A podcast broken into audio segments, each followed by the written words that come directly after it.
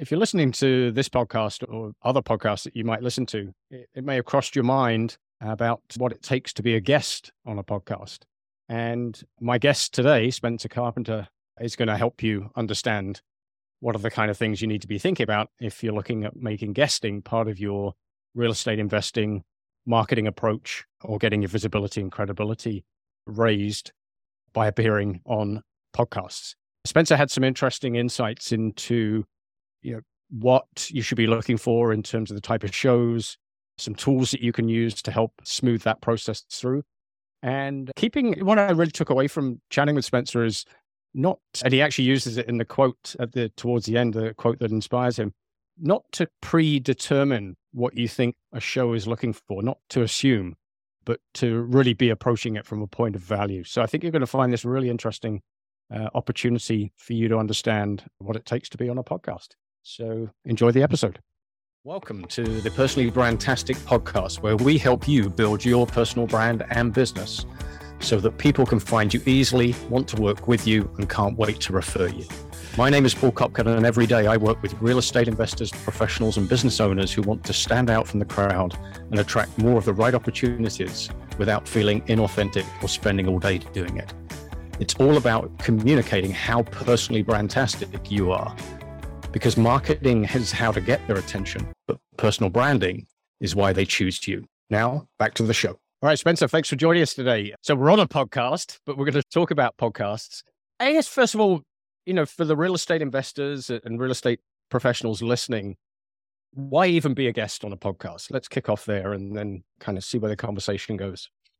Yeah. So, one of the things I like about podcasts versus another type of medium, so like any other type of advertising, like such as Facebook ads or Instagram ads or something like that, is that the people listening are volunteering to listen.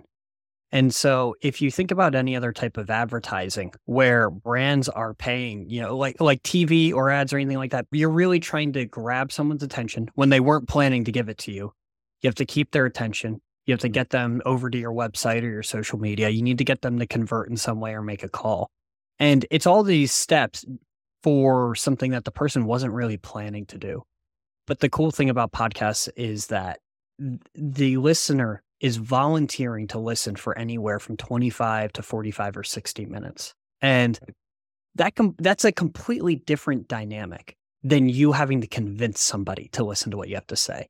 I mean, even as it relates to like a sales call, I could agree and schedule a sales call where I know someone's going to be selling me, but I don't like it. I'm always guarded. You know, I'm always wondering if what they're saying is sincere, if I'm being sold, if they even are, uh, if the deal they're offering me is even really a deal or just part of their sales pitch. But with a podcast, because it's just a conversation between the host and the guest, it's organic, it's not salesy, and you, the listener is just volunteering versus them having to be coerced. Hmm. I, and I hadn't considered that way, but you're, you're absolutely right. Uh, and I think sometimes, though, the guest makes the mistake of making it a sales pitch. And, Absolutely. And, and, I'm sure you've come across that. And how do you stop yourself from doing that?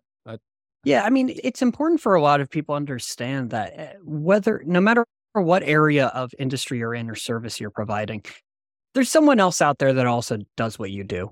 And the way you're going to stand out I mean, there's certainly some services that most people don't know of. And when they hear about it, they realize they need it. And that's a great niche to be in. But if you're trying to make yourself stand out, let's just say a real estate agent, there's lots of real estate agents. Lots of people become real estate agents as a job, not because they even care about the industry or the asset class. And so, you know, traditionally people would get billboards. They'd be, they would have a, a threshold on that billboard so that everyone knew that name in their area. And eh, now there are other mediums where people are trying to stand out through social media and that sort of thing. But this is something where you have the ability to express your background, your personality, what drives you. You know, if you're actually passionate about it, why? And you know, that's able to help not just people like realtors, but I work with like financial planners as well. Financial planners are legally obligated to all kind of do the same thing. But I have one in specific that she works with small business owners that are nearing retirement and she helps them get ready to be able to sell that business or be able to run it without them. And so what she explains is there are a lot of people that don't know how to get that process going. They think it'll just happen when it happens. But she was a first generation immigrant. Her parents came over, I think, from China, and they had an import export business. And then her dad got terminally ill, and her mom had to take care of him for eight years. And wow. their business wasn't set up to be sold, and their business wasn't set up to run without them. And so she watched her family lose everything because their business wasn't prepared. And so by being able to explain that story to people on podcasts, they now understand why she is the right person for that demographic because she lived it. And so while maybe she's not like passionate about being a financial planner, she is passionate about making sure people don't end up in the same space her parents are in. And it's, I mean, she can tell that story all she wants in one on one meetings where she's already been able to get the call. But this gives a really good opportunity for her to explain to people that maybe weren't sure whether or not they needed her service or whether or not they wanted to set up a meeting. And they can really get to know her and her background and why this is something she cares about and know that she's going to be truly doing the best she can to help them. Right. And uh, you make a really good point is you've got that 25 to 40 to even 60 minutes to do that versus it being, you know, a 60 second Instagram video or something where you're trying to get some, first of all, get some, as you mentioned, get somebody's attention and then try to get them to say, take some kind of action. And I mean, less, I, I can't remember what the cost is, but think about how much brands pay for a 30 second ad on any type of primetime television, let alone something like the Super Bowl. I mean, if they had the opportunity to keep someone's attention for 25 or 45 minutes, imagine how much they would be paying for that. And so that's I know that we're not on podcasts where we're getting in front of millions and millions of people, but I like to look at that, you know, through that lens. Right. So when you, so somebody listening to this, a real estate investor thinking, okay, I, you know, I'd like to be on podcasts. What are the first things that you recommend they do from kind of looking at, because there's what, I don't know what the number is. I'm guessing four and a half million podcasts out there. And I know for a fact that there's a lot, you know, hundreds, if not thousands of real estate podcasts. So, what is the first thing that you know somebody should be doing if they're thinking about being a guest on a podcast? Off the bat, don't think that you can go into a pitch just saying, I can talk about multifamily real estate investing. I can talk about marketing. I can talk about sales. Now, you have to figure out what your unique value proposition is, what your angle of attack is that might be unique. I mean, sometimes what you're doing on the business end of investing isn't special but it does come back to again that backstory you know what it is you can provide that's going to motivate the listener add some value to them other times you are doing something that's a little bit unique whether it be you've figured out how to you know you on your large multi uh, investments they're being able to cut down the cost by ordering in bulk from you know a good contact in taiwan or something like that for their materials rather than just going through you know a bulk account through home depot or something like that I won't pretend I know all the construction. I like the best right. ways to do the construction, but that's something that a current client of mine has been able to bring up is how they are able to decrease their costs using that strategy. And so I think that it, just being able to figure out what it is you have to bring to the table is important. Now, I will say there are a lot of real estate investing podcasts, and sometimes just being able to say, This is my experience is going to be enough to get a conversation with a host that either you're familiar with or uh, you know that maybe knows you or that just sometimes needs a new guest in their queue. You know, some shows are booked out 4 weeks and some shows are booked out 12 weeks. You know, you never know where they are at in their scheduling process. But being able to explain why you should be on the show versus anybody else is important. And so that's what I work with a lot of my clients to figure out because they've written their bio for LinkedIn or their website or something like that. And it's meant to be oftentimes kind of fluffed up for investors to look at, for potential clients to see. But I like to take that fluff out and get straight to what value can be provided to, you know, the listener more so than anybody else that is pitching that week. Right.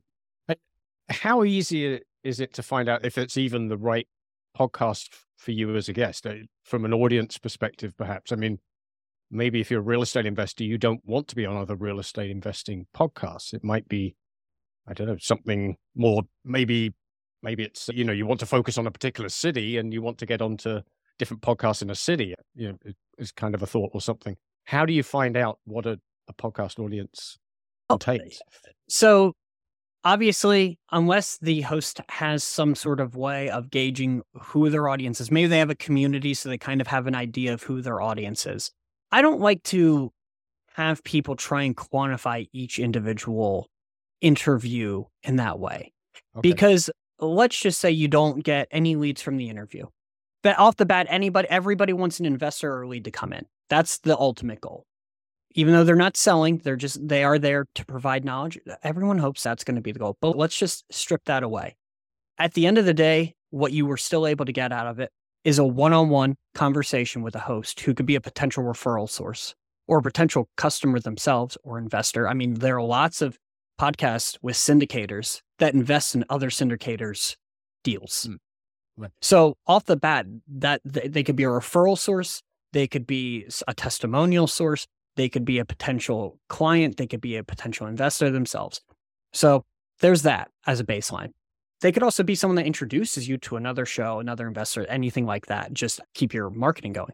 But it's also amazing for things like SEO. It's amazing for having content that can be repurposed that wasn't you holding a phone up in front of your face, which I don't know, to me never comes off authentic.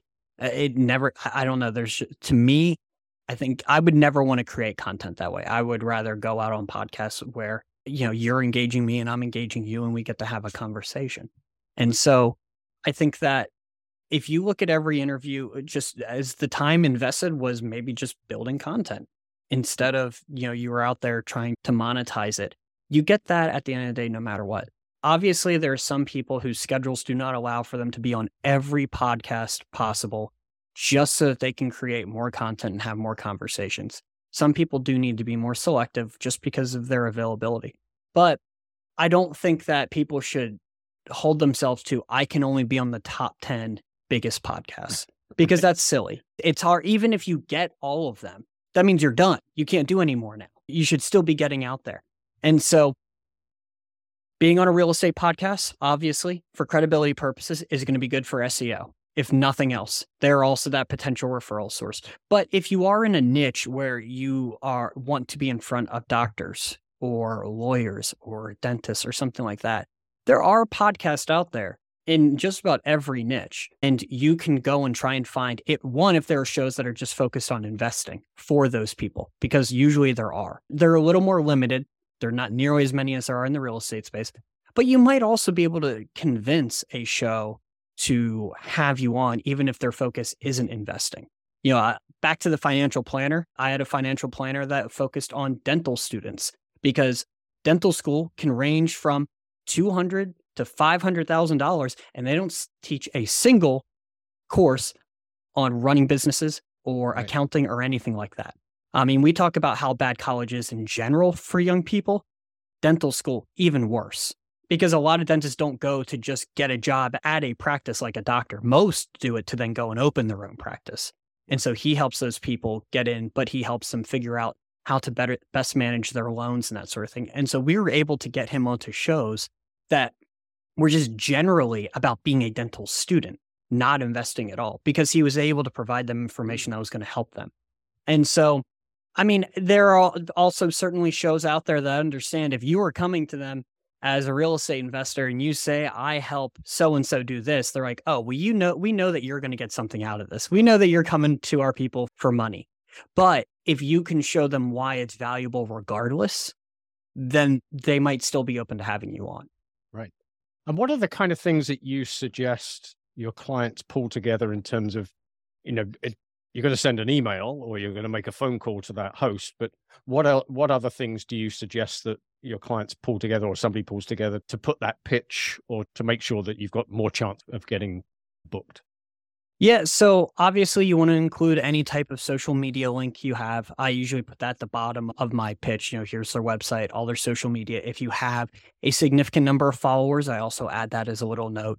If you've done any type of press, if you've done other interviews, links to that. If you've won some type of award, if you're a part of different groups, even outside of investing, like if it's not real estate related at all, if you've run ultra marathons, things like that, that is all good to add for like the more about section of I, I definitely like to try and keep bios to one to two paragraphs. Two paragraphs if there is significant information from your past that is important for the context of where you are now. If mainly what you just have to talk about is being an investor and what you've done, you can keep that in one bio. But the most important thing I think is the first paragraph of the pitch should just be explaining what value you can bring. And so I don't say, hey, I would like so and so to be on this show. Here's his whole bio. I actually lead it off with, you know, I help my clients determine, again, what those value proposition are. And that's a different section. You know, here's topics they can talk about. But I take the two or three best topics from that. And mm. that's my first sentence of the pitch is, you know, this person can be on the show to discuss topic one, topic two, topic three. And then I go into the bio. And the reason I do this is because some bios are longer than others, some people are busier than others. But if you can tell them off the bat why you should be on the show, they're more likely to read the rest. If you start them off with your whole backstory and then they have to read all the way down to understand why you should be on the show, you might lose interest. You might get them at the wrong time. They're busy, you know, they forgot it. They didn't remember later on because you didn't captivate them first time through. And so, you know, it's great if you are, you know, if one of your biggest accomplish- accomplishments is being a father and you love coaching Little League and you love spending time with your family, but it's not helpful in the investing podcast. There are podcasts out there about fatherhood and holistic living and making sure you know you're not just focused on money but living a good life. That can play into something like that. But if your focus is to get on a podcast about investing to talk about those things it's not helpful in that exact moment. Right. and so i actually when i read people's bios i cut all that stuff out. I want it to be concise as concise as possible. And again that can be added to the more about section you know you can bullet point and here's more things about my personality you played lacrosse in college and you coach it now you know, for your son's team. You can talk about all of your community giving and that sort of thing. There are times, but you need to catch their attention early on and say what value you're going to bring so that they care to read the rest of the email. Right. And if, uh, speaking as a host and who gets, as you can probably imagine, gets pitched fairly frequently, at least once or twice a day sometimes, making it easy for the host is actually a big plus. I mean, to me, because if I receive something that is, I'm not quite sure what they're what they're about or what value they exactly as you said, what value they're going to bring to the show, am I going to spend the time digging a little bit deeper, having a look at their social media profiles, looking at what they're doing, looking at their website even, or am I just going to go next? And unfortunately, anybody listening to this, most of the time it's next because there are enough people out there looking to be guests on podcasts and you know it's you get a one hit chance. Yeah and i mean look there are plenty of podcasts out there that are starting off that will if you fall into their industry at all they're happy. But if you want to be able to get yourself onto a more established podcast they've are they've likely elevated the criteria for their guest. It doesn't mean that someone doesn't fit into it but you have to know how to convey that to the host and that's what I, that's essentially what I really help my clients do. Right. Now, I noticed on your website, you've got some of your clients on some pretty big podcasts. I mean, I noticed Pat Flynn you got on there, the uh, Bigger Pockets podcast, which a lot of people listening would know. What are the sort of approaches if you are going to go to, you know, aim big and go for those bigger shows? Or is it better to get a few good interviews under your belt before you go and pitch somebody like a Pat Flynn or the bigger pockets? You definitely want to have done a few just so that you're comfortable doing it, especially if you haven't done it before. If you if someone has any type of you know speaking fear, but they know that they need to be a part. There are definitely people. This is an industry of people that are trying to push themselves forward. So I feel like most can get it comfortable, but there are definitely people that are like, I know that I need to do this even though it makes me uncomfortable. So going and doing a few podcasts first just to get comfortable with it is going to be definitely beneficial if you're able to land those bigger shows.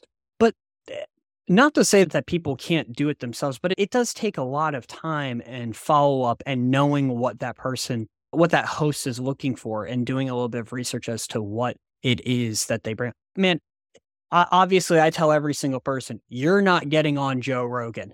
But there, every now and again, there's still that person be like, yeah, it'd be awesome if I could. I'm like, yeah, it would. But what makes you think that would ever happen? He doesn't talk about business. He doesn't talk about investing. That's not what's interesting to him. So why do you think even why does that thought even cross your mind? And I think that it's just it's important for people to understand, eh, you know, be willing to put in that effort to understand what it is that a host might be looking for before they consider like I want to be on that show. And you know, yeah, I, I had a couple of clients on Pat Flynn, and I think what was able part of the reason that was able to happen is because those clients had taken his course when they started their business. That was definitely one of the leading things I was able to go with. And but even then, from the time I got a first email back from Pat Flynn's team to the day we actually booked the interview was exactly 365 days. That's Whoa. how long it took just to get that one interview done. And so, especially going into those bigger ones, it takes a lot of time. It takes persistence. It takes understanding what it is they want. And it also takes it fitting into their schedule and what they're looking for. Those bigger shows are a little more there are definitely some that just take it week by week. This is what I want to talk about. That one in specifically, they're like, this year we are focusing on community building. That's how my team fit it. That's how my clients fit into it. And so, you know, there's a lot that goes into to things like that. And I mean, me, I just had a client on the Motley Fool Money podcast this week.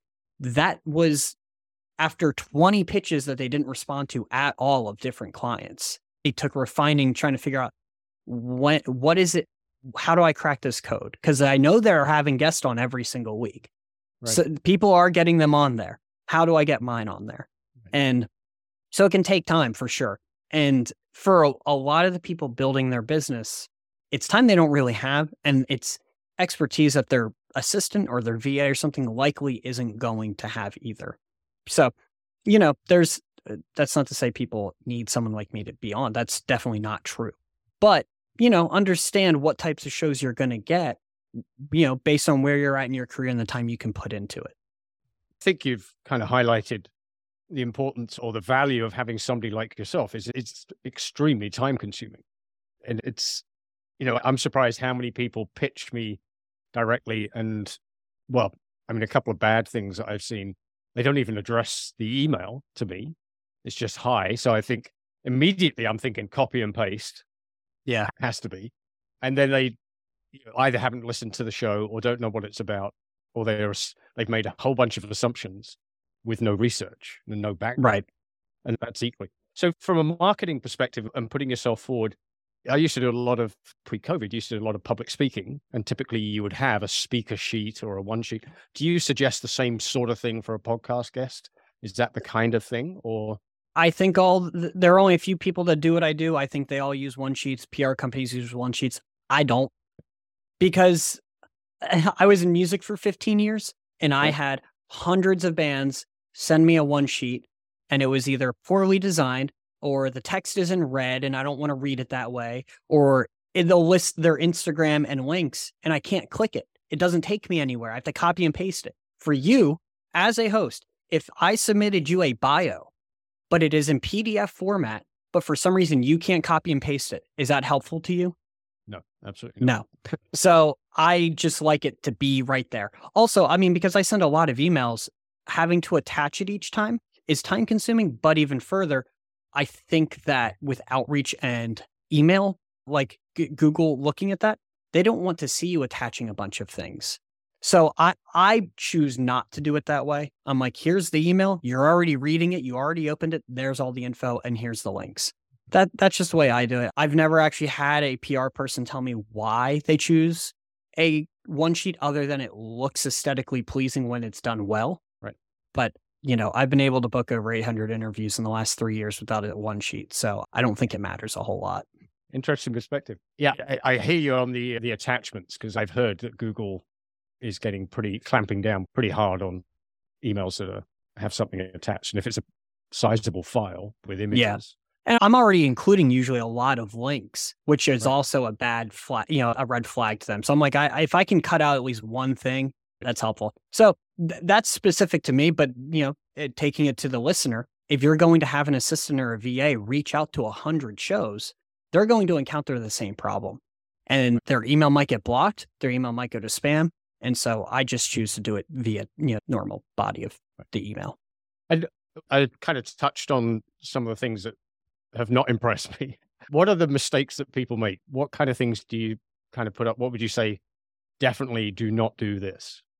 At the end of the day, if someone's going to say no to you, then it's already, you already didn't lose out on something. But it, you know, there's just certain things that are courteous. You know, to your point, getting the name correct of the show and you as host. Look, I'll be the first to say I, I've sent tens of thousands of emails, even before what I'm doing now, uh, you know, an outreach for when I was in music. I've definitely messed it up sometimes. And I go in and I apologize if that's the case. But it's it is truly embarrassing when I have pitched someone to a show not realizing they don't have guests. And right is sometimes it takes extra step. There, not every podcast puts a guest name in the title, so it's not. You'll sometimes have to go digging a little bit a step down. You have to go read the show notes, and then you're like, wait, did they just do a solo podcast or do they never have guests? Sometimes I scroll down seven podcasts and saw, wait, they do have guests. It's just selective, so I can mm-hmm. still reach out to them. And every podcast is done differently. I mean, but again, at the end of the day, if you reach out to a show that doesn't have guests, well, they were never going to be, they were never going to say yes. So you didn't really lose anything. You just kind of pissed off this host or made them annoyed or something like that. But I mean, I acknowledge my mistakes when I make them, which isn't that often, but I say sorry. And I just definitely think that trying to just get the attention of a host with a long bio that doesn't explain what you're doing, that includes things that aren't necessary, is it just isn't helpful. I think the best thing you can do is really just get to the point of what you can provide. And at that point, you know, I do have clients that have done a lot. Their bios are long for a reason, but I have to lead off with the value they're going to bring on the front end. And that's what's the most important thing is. Right. Good point. And you mentioned the music industry. What have you been able to take from the music industry and apply to this? Do you see a lot of similarities? Have you seen a lot of similarities? And what do you do differently that maybe you thought was going to work for the music industry and then didn't transpose?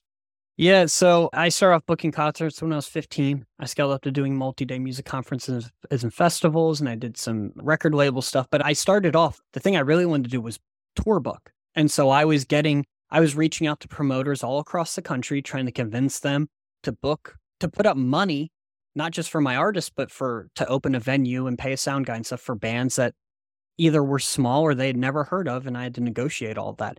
This is actually way easier because that's a simple yes or no. Either you want them or you don't, but there's no monetary exchange, which at least in most cases. So I, I was always, that's why I was able to kind of just go right into this. I kind of knew what it was I was doing. And I figured there's enough podcasts out there that with enough email sent, I'll be able to satisfy the needs of a client. The thing that, you know, is a little bit different I'm sorry, that I was able to carry over was like I had a boss and I'd be like, hey, this band has an off date between Ohio and New York. Do you think that, you know, should I send them an email? He's like, they're never going to say yes. I'm like, yeah, but what if they really need money? Like, I'm going to try anyway. The agent can tell me no. And I do the same thing on the podcast front. You know, okay. I've definitely learned not to shoot my shot for someone that's not a right fit that either is going to uh, make me look less credible or, you know, make the guests look less credible. But you really never know. And so, as it relates, okay, let's go back to the real estate side. There are plenty of shows that in the title of the show says multifamily. But if I have an experienced flipper that's done hundreds of deals, I've had plenty of multifamily hosts bring that person on. I've had those hosts bring on people in oil. I've had people them bring in people in land, you know, wholesaling. I do not assume I know what you want just based on the description of your podcast and the guests you've had on. That that is one of the I really wish this question was appreciated more by some hosts, but sometimes they'll say no to a guest. And I say, Do you mind telling me what your current criteria is? Because also looking at your past guests doesn't tell me what you're looking for in the future. And so I have, I, there have been a lot of hosts where, you know, I'll ask that question. They say, why don't you look at my past guests? Which I understand from a host perspective. They're thinking I didn't do the research. Really, it's just, I'm not going to assume I know what you want. Right. You know, there, there could be something you're looking for that is out of your normal, your normal criteria. And I might have somebody for that because I represent dozens of entrepreneurs and investors. So that is, I actually, I'm losing track of what it is you asked. I'm sorry. No, okay. no, that's, uh, yeah. So yeah, it sounds like you have learned or taken the lessons from the music industry and been able to apply it in ways that probably other people would just oh no there's no way because yeah that's what i was getting at i'm just willing yeah. to take a chance and get the no i'm okay with a no just tell me no but i'm going to ask first you know and every now and again i've had people that were not really that shouldn't have been on a show otherwise, but I was able to intrigue the host because I just didn't assume I know what they wanted. Right. Now you mentioned monetary. Uh, are there times when it money does exchange hands in terms of being a guest on a podcast and it, and should you or shouldn't you do that?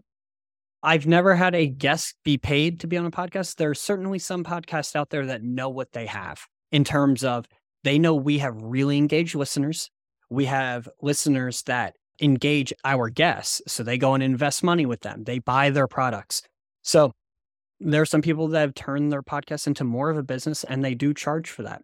In those examples, you know, and when that happens, I'll, if I think a show is a good fit for a guest, I will go and tell them this is an option. I'm not telling you to do it. I'm saying this is a show that has has ch- decides to charge because they know they have a good reach, and if you want to be on that, you can. There are also shows that sometimes say like it's a hundred dollars to be on my show, and I'm like, well, you're brand new. I'm not. I would rather my client pay X amount of thousands of dollars to be on this established show than pay a hundred dollars to be on yours because you want to monetize your podcast as a business that you have not built up. Right. And so, you know, it just take it case by case. Don't be offended by the pay to play move. It's every podcast is someone's hobby or side hustle or business and everyone's able to is allowed to run it how they want so i don't get offended if someone tells me that they would want my client to pay i just tell them no if that's the case or yes if that is the case but 99.99999% of podcasts do not charge and it's just you if as long as you're able to bring value and you're willing to commit to elevating the host with your network and promoting it it's a fair it's a fair trade hmm. Do you find a lot of guests don't do that though? They say they're going to. And I'm just thinking of it, you know, in my own case, but also people I know who have podcasts. You know, the guest says, yes, I'm going to promote it. And then you never see anything on social media. You never see them mention it. And, and any sense why that ends up being the case? Because you've, you've both gone to the trouble of doing it. There is, there's fault on both sides from what I've seen. Uh, okay. There, I would say 95% of shows do not notify me when the episode goes live. And so, really? And it's as basic. I mean, there are very basic scheduling tools out there that don't require a VA, that don't require full infrastructure, just to let the guest know the episode has go, gone live. Even if you're not going to create graphics, you're not going to do the video stuff, just basic, here's a bit.ly, a shortened link to let the person know. Most shows don't do that. And so that's the first fault then taking a step further, if you're not going to provide them with something to post with, it's just, it's more, both sides need to look at it like, how can I make this easy for the other person? Gotcha. And so from my side, it's how do I make it easy for the host to say yes? And from the host side, it's how do I make it easy for the person to post about it? And so, and promote it. And so off the bat, if you don't notify them, that's the ball dropped. If you're not going to give them anything, it's a missed opportunity. I'm not going to say it's a ball drop because not every podcast is set up to be able to pay for that yet. I get that part, which is why I do provide graphics for my clients that are, that are very standardized that they can promote every interview if nothing else. But you know, it, the same thing about about helping grow the show. Hosts don't ask oftentimes their guests to go leave a five star review. I see shows that have done hundreds of interviews and have 25 star reviews. And Sometimes it's just the guest being lazy, for sure. There are definitely people that do announce the episode has come out, but they and they put it in their email, please go leave a five star review. But I actually suggest to every host that will listen, when on your Calendly link or on your scheduling link, have a little checkbox that says, I agree to go leave a five star review. And I will ask two of my colleagues or employees or family or friends or somebody to do the same. Hmm. Not everyone's going to do it, but that's an easy way to get one person to give you three five star reviews on your podcast. And for some reason, I've never seen anyone do that. They've said that there is a checkbox saying like I do agree to promote it, but that's the most basic thing. Even if they're not going to promote it, if you can get them to leave the five star review, and I think that's also something that if you again if you've done 600 interviews but you only have 100 five star reviews, well, there's 500 guests out there that didn't do it. You should create an email list and every three months say, hey, just a reminder you're on the show. Would you mind giving us a review? And you're going to hit some people over and over because you don't know who did. I think every show should be doing that every quarter. If your hmm. if your number of episodes don't match up to your number of reviews, you should be just hitting those people up every month and or every few months. And that could also be how you're funneling more business into, you know, however it is you're monetizing being a host of the podcast. Right. So I'm going to go after we finish. I'm going to go check mine because I'm sure I'm not the same number. I'm pretty. I might be close, but maybe not. Like certainly not matching. That's it. That's two great Two great tips. What about other tools that people can use to make this kind of process easier for themselves in kind of getting booked? And yeah, off the bat, podmatch.com. Podmatch is, I think that's how we got connected. It's a great tool for someone that just wants to do this themselves or wants to dedicate the resource of their assistant or a VA because it's there to match guest with host. And it gives you, it prompts you on what to write about yourself and what to provide people. All those things I said I put into an email essentially Podmatch does it on an online platform for you. And they even take it a little bit further and saying like here are suggested questions, you know, for the host and things like that. And so that's a great resource for anybody that's just trying to dip their toes into it without, you know, spending a lot of money, without spending a lot of time, without having to go and do the research of building a database of shows if you do want to take it a little step further and try and do some more research and stuff like that, you know, I use Podcast Wise as a way to find new shows. But that does that they're not going to do the outreach. You also don't know if the email that's included there is the correct one. You don't know if they want guests. You don't know if they're sometimes you don't even know if they're active still. So, you know, it's not a perfect tool, but that is how you could dedicate resources within your within your infrastructure to to do that sort of thing. But mm. I mean, it, it, that's a matter of is your assistant sitting around doing nothing else that's better suited? Are you doing nothing else that's better suited? You know, I always look at this like any type of real estate investor or finance person, their time is probably better suited on getting that next deal or the next that next high quality client. So, okay, yeah, that, that, those are good suggestions, and I think yeah, Podmatch is such so well put together. It it really does make things a lot easier. And yeah, from a host and a guest perspective. So, a couple of questions I like to ask guests before we kind of wrap up and let people know where they can reach you. Favorite personal brand? Who who are you inspired by or enjoy? I mean, obviously, I like people like Gary Vee. He just seems like a cool guy. Uh, you know, outside of like entrepreneurship and marketing, I love Will Lil Dicky, the hip hop artist. He's he's like this guy that has created like a whole comedy persona around doing hip hop which is translating to him only putting out one album years ago, but now has a three season show on net on FX. It's actually really annoying because he puts all the effort into the show now instead of the music, and he hasn't put out music in years. But yeah, it's he, it's because he's been able to build up this whole this whole like persona around himself, and that is mixed with comedy, and I really enjoy that from an entertainment purpose. I don't really know if he looks at it like a brand, but that Right. I listened to your interview. Like I listened to an interview earlier today. I'm like, man, I don't know. And the first thing that came to mind was him. Right. Okay. No, I like. I guess you might have picked somebody from the music industry. That makes sense. What about a favorite business podcast or book? I mean, Bigger Pockets is kind of how I got here. You know, it started with me listening to all these people give amazing information and then realizing like they're not celebrities like Mark Cuban or Richard Branson. I thought it was silly that entrepreneurs and investors and business professionals aren't looked at like talent.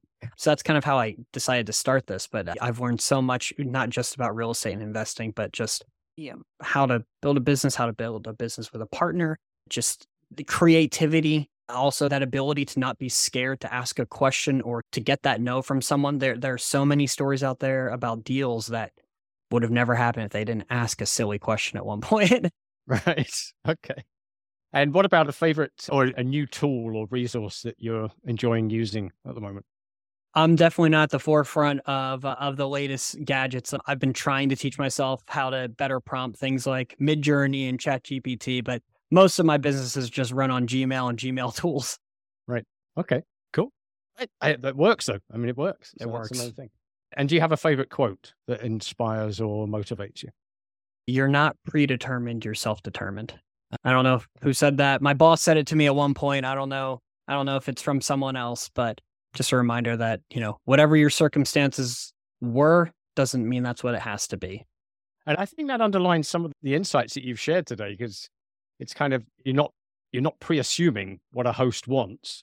What you're saying is this is the value we can bring. It's and then it's a yes or a no. And yeah, and yeah.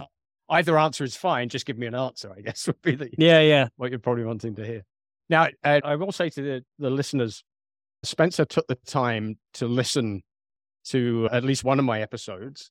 And he also recognized that uh, one of my earlier guests, fairly recently, also did podcasts, well, podcast productions. But I do want to kind of stress that Spencer also does that. You, you help people launch podcasts and also podcast production. So, how can people find out more about you? And then obviously also your guesting services. Yeah, so we're just uh, outlieraudio.com is the website. You can find me on LinkedIn. I'm on Instagram under Spencer Carpenter. Instagram for the business is Outlier Audio. That's where you can just go, kind of go see some of the shows we've had people on, some of our clients. But you know, I'm I love to just connect. You know, I can give if you're already in the process of pitching yourself, I'm happy to give feedback. If you know, if you schedule a call with me, it's not a sales call. It's off the bat just to figure out whether or not it's the right fit. Not everybody is. Not every. I'm very honest in whether or not I think people need my service or need someone like me. So yeah, I'd love to connect and just find out if this is something that can be helpful to you, can supplement what you're doing. If it's if you're getting ready to have a capital raise, it's good for things like that. So hmm. yeah, I'd love to connect. That's a good point. Yeah, very good point. Okay, well, make sure all of that is in the show notes. And Spencer, thanks for sharing your insights today and have a fantastic day. Thanks for having me, Paul. Well, was that fantastic? Did it give you some ideas and actions that you can take right now to build your business? So get to it. Thank you for listening and have a fantastic day.